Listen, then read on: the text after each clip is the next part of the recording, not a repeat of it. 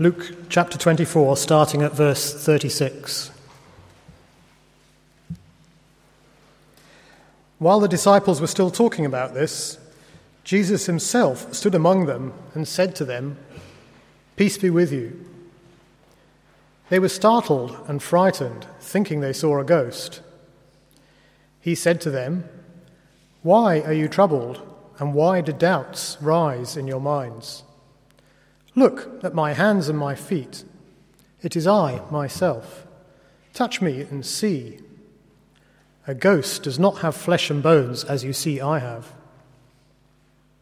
When he had said this, he showed them his hands and feet. And while they still not did, did not believe it because of joy and amazement, he asked them, Do you have anything here to eat? They gave him a piece of broiled fish, and he took it and ate it in their presence.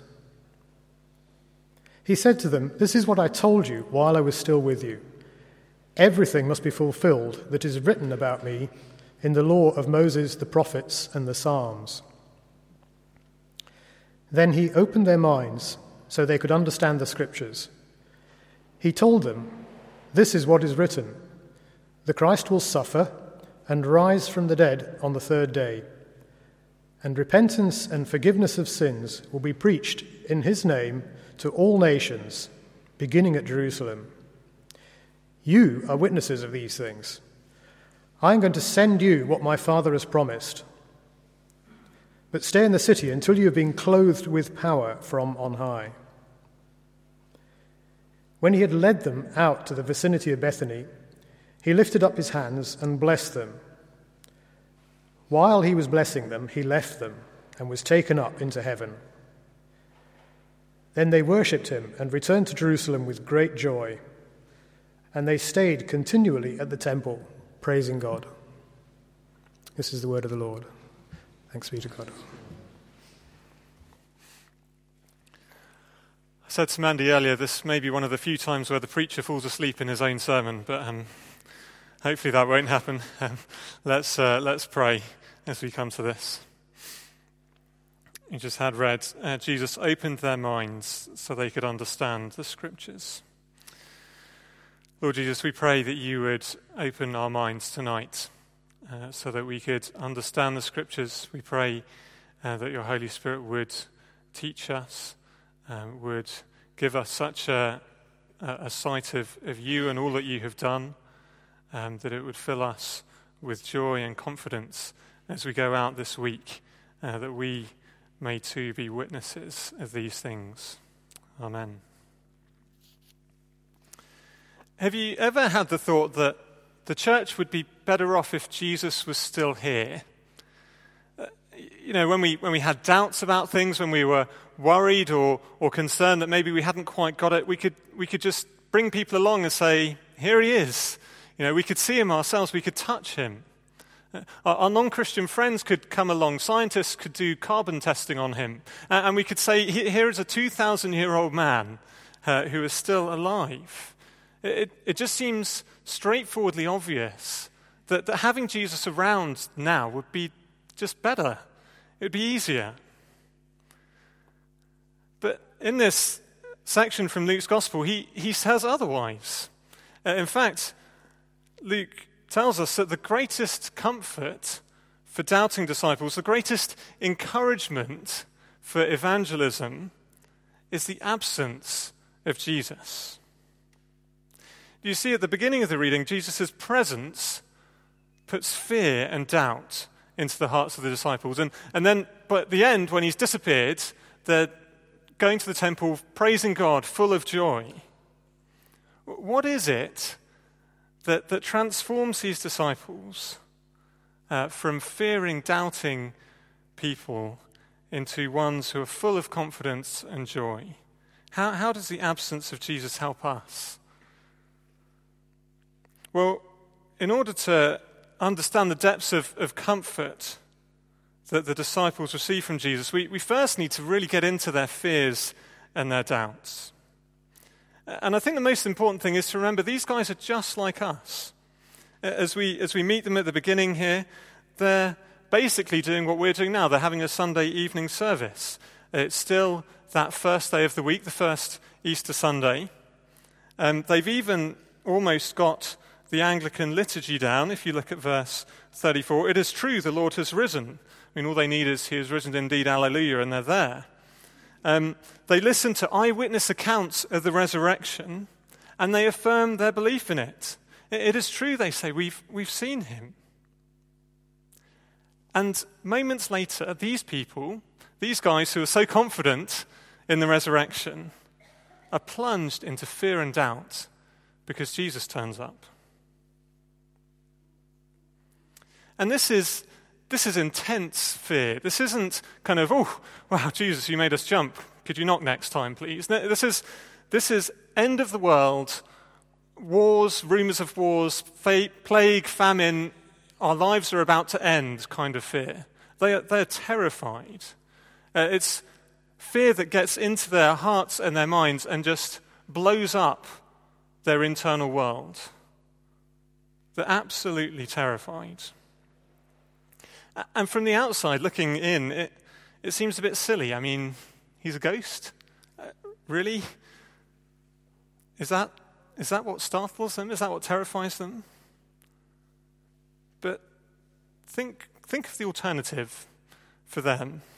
A man that a few days ago they saw beaten, crucified, suffocate, and die, had a spear thrust into his side, was then buried in a tomb with a big stone for the door, is now, a few days later, in the middle of their living room, having just appeared, after having made a seven mile trip with a couple of their friends and then disappeared from their sight. I think a ghost seems kind of like a fairly reasonable fear to have. And, and this fear, this, this terror, this absolute horror, then causes doubts to arise in their minds. Jesus says to them in verse 38 Why are you troubled? And why do doubts rise in their minds? These guys who were so confident in the resurrection moments earlier now have no confidence at all. But fear does that. It, it takes away all our confidence. It, it makes us doubt everything that previously we were so certain of. When it gets to a certain point, fear becomes the only thing that we're really sure of. So if you're here doubting God, struggling, does He care? Is He really there? Is He going to really help? Is it because you're afraid? Is it because of fear of, of some sort, fear of, of failure at work or school, fear of isolation or loneliness? What, what fears do you have that drive doubts in God? For these disciples, fear threw their world into chaos and caused them to doubt things they were so certain of, even when Jesus is standing right in front of them. So the disciples are thrown into horrendous fear. What does Jesus do to calm their fears and reassure them?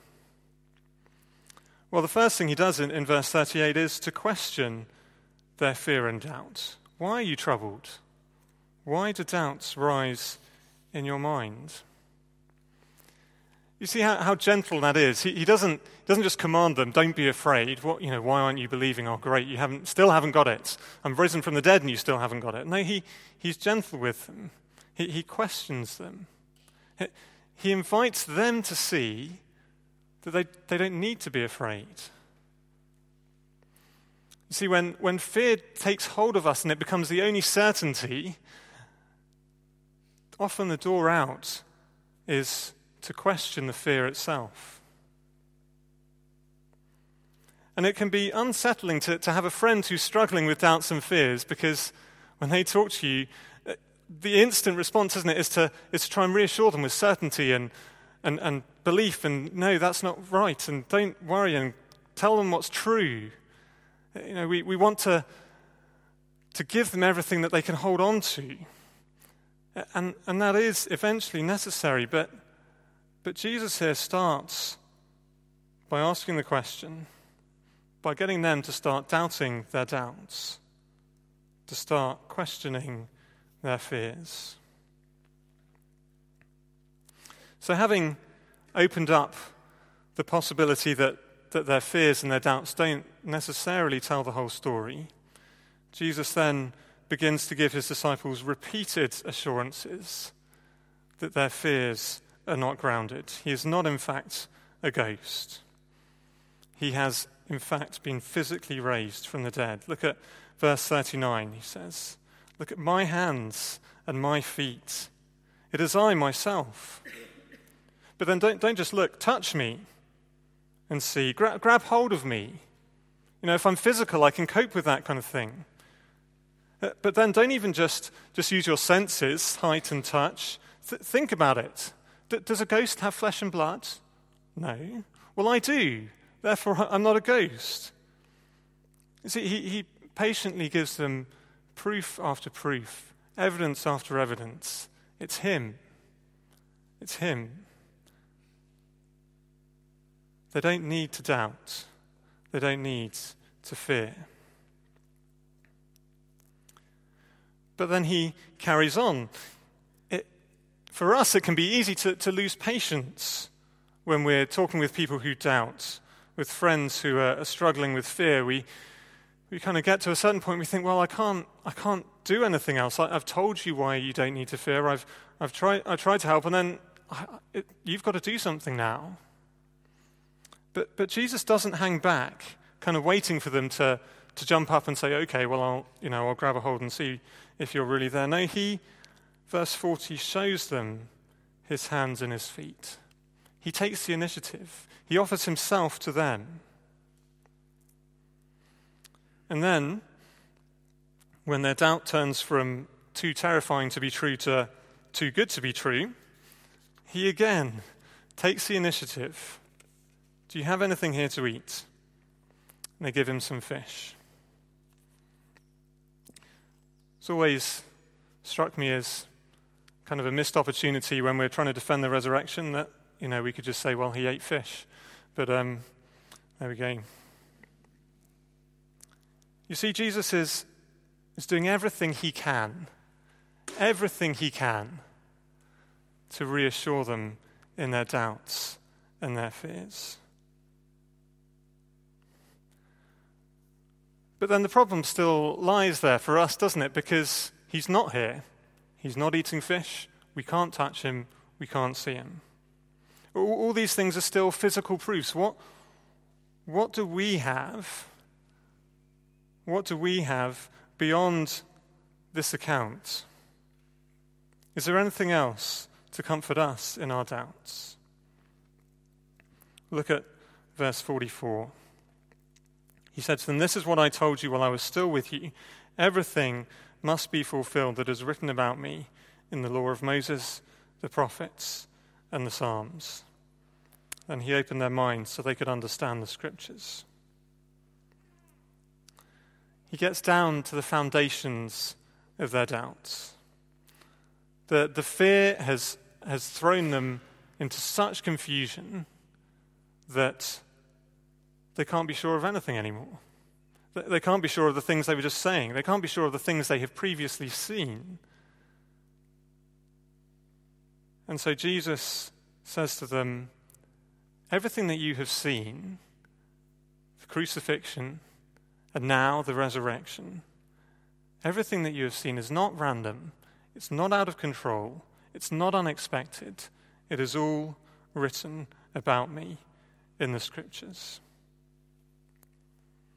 They're, they're brought out of their whirling minds of confusion and given a firm place to stand on.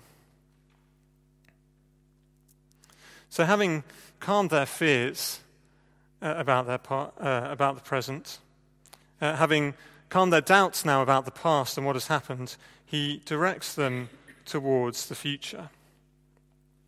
You see, this, this comfort and assurance they've received is not just for them.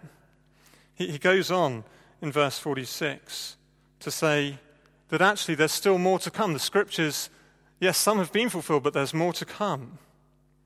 He says, This is what is written the Christ will suffer. That's happened. He will rise from the dead on the third day, yes. And repentance and forgiveness of sins will be preached in his name to all nations, beginning at Jerusalem. That's not yet happened. The, the certainty of all the things that have happened, the certainty of the scriptures that have been fulfilled, is now the basis for confidence and courage for the things that still await fulfillment. You are witnesses of these things, he says. Now they have confidence to go forwards. But again, they, they have their own eyewitness testimony, don't they? Uh, and again, we don't have that. What, what, what, what more encouragement is there for us in our witnessing? We, we can't go up to someone and say, We have seen it happen, as these guys did. What, what is there to enable us to do this? Verse 49. I'm going to send you what my Father has promised, but stay in the city until you have been clothed with power from on high. Do you see what he's saying? The disciples, seeing Jesus crucified and risen and ascended, is not enough for their witness. Them having their minds opened and given a Bible study from Jesus himself is not enough for their witness. What they need is the gift of the Holy Spirit, clothing them with power from on high. Nothing else, nothing else gives the sufficiency to witness to what God has done. And that is still true. You see, we could have the best apologetics, the best arguments about suffering and science and the historicity of the resurrection, and it's not enough. We, we could have the greatest understanding of Scripture and of how it is fulfilled in Christ, and it is not enough. And, and we even have 2,000 years of hindsight to look through church history and see the spread of the gospel around the world, and it would not be enough to engage, encourage us and enable us to witness. Because what if someone comes up with a better argument than ours? What if somewhere in the world the gospel seems to be receding rather than progressing? What if, what if it's just up to us? And the doubts return and the world is thrown into chaos again. If it depends on us, we're sunk.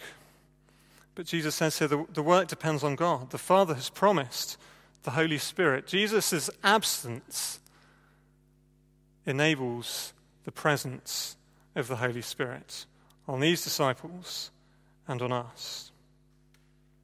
And so, just as we were in the same situation as them at the beginning of the passage in the Sunday evening service, we're in the same situation as them at, at the end.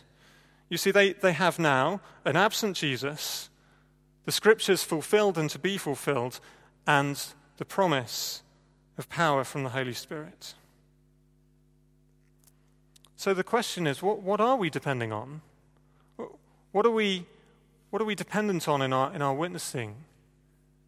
Uh, are we getting our minds sharpened by apologetics? Are we, are we digging into the scriptures? As, those are good and, and important things, but, but ultimately, ultimately, if we're depending on things that we can do, we will fall horribly short and fail terribly. But if, if we wait, if we're clothed with power from on high, if we have the gift of the Holy Spirit enabling us, then great things are possible. It is good for us, it is a good thing that Jesus is not physically here. But it is only good if we benefit from his absence by pleading for the Holy Spirit and depending on the Holy Spirit in everything that we do. It addresses our fears, it addresses our doubts, it addresses our weaknesses, and ultimately, it provides us with the joy and confidence that these disciples had as they waited, and then as the gospel exploded from Jerusalem. Let's pray.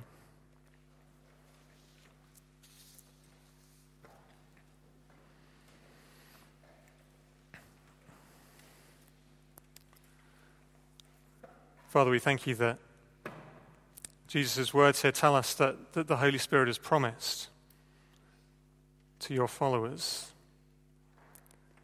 And we pray that you would send your Holy Spirit to fill us, to enable us to witness to you, to give us power and strength and ability. We pray that you would lead us away from dependence on ourselves and that you would by your Holy Spirit, fill us with joy and confidence in all that you have done and in all that you are going to do, so that we would see the continuing fulfillment of the Scriptures in the spread of the gospel here in Oxford and throughout the world. Amen.